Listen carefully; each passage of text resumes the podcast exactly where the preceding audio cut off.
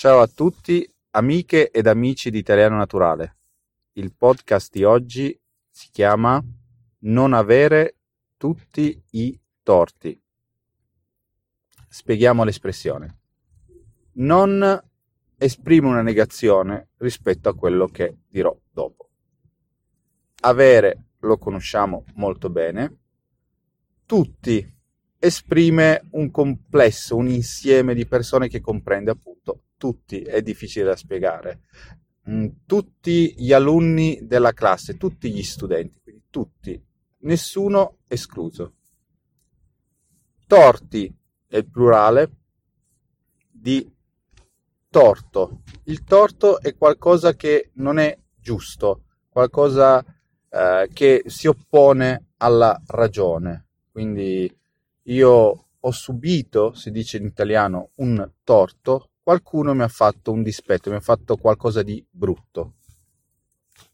Unendo l'espressione abbiamo non avere tutti i torti, in realtà significa avere almeno parzialmente, almeno in parte, ragione. Quindi avere da qualche parte un punto su cui si ha ragione, non si ha del tutto torto, quindi non si sbaglia a fare un'affermazione, a dire o a fare qualcosa, ma si ha anche in parte ragione. Facciamo qualche esempio. Immaginiamo che il ragazzo Alessandro, che normalmente studia molto a scuola, abbia avuto una, una brutta interrogazione e quindi il professore gli abbia dato un brutto voto. In italiano, una votazione da 0 dove 0 è il minimo fino a 10 dove 10 è il massimo, lui ha preso proprio 3, proprio un brutto brutto voto. Quindi Alessandro torna a casa, lo racconta alla mamma e comincia a dire, eh ma il professore mi ha fatto delle domande difficili, io non, non sapevo, non ero preparato, non è giusto, eh, ha fatto un'interrogazione a sorpresa, cioè non l'ha detta nessuno, non era programmato, non va bene, non, mi dispiace proprio tanto, ma è colpa del professore. A quel punto la madre dice, però io ieri in questi, non solo ieri, ma anche negli altri giorni ti ho visto che non hai studiato come al solito, quindi mi sa che il professore non ha tutti i torti ad averti dato quel voto. Forse è il caso che tu studi di più e non trovi le scuse per il fatto che lui abbia fatto un'interrogazione a sorpresa.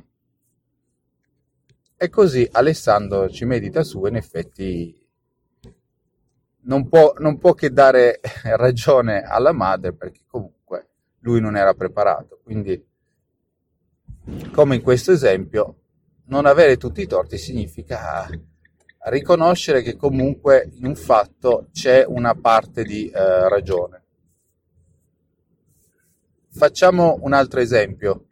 Eh, c'è un ragazzo che si chiama Fabio che viene assunto in una, in una multinazionale eh, che è molto competitiva, quindi bisogna lavorare molto e lui comincia non, non molto bene, arriva in ritardo, eh, fa molti errori, tant'è che dopo neanche una settimana viene licenziato.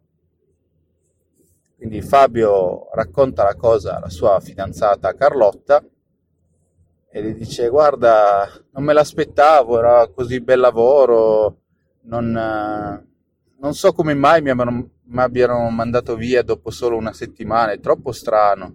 Eppure non mi sembra di aver fatto questi gravi errori o che cosa.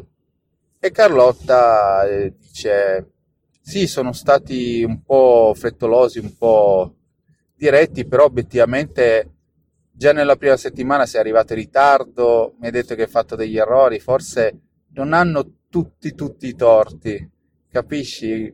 Ma è il caso che tu possa uh, prendere questo tipo di licenziamento non male, ma come insegnamento per il, per il prossimo lavoro.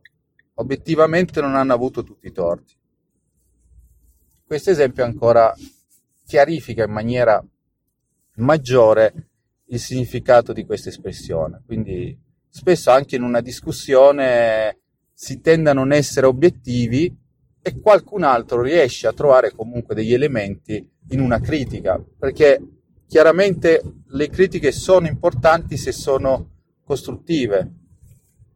Se c'è qualcosa che non sta andando bene e si può eh, si ottiene una critica utile al miglioramento di un'attività o di qualunque altro su qualunque altro aspetto della nostra vita è da prendere come tesoro e non eh, come attacco personale, proprio secondo questo concetto. Quindi magari la critica può essere un po' forte, però bisogna vedere che magari questa critica non ha tutti i torti, ha dei punti utili, dei punti eh, su cui si possono fare delle riflessioni, su cui ci si può pensare sopra. Ringraziamo il nostro amico Mario de, di, del San Salvador che ci ha chiesto il significato di questa espressione. Ciao Mario. Con questo vi saluto e vi auguro una buona giornata. Ciao!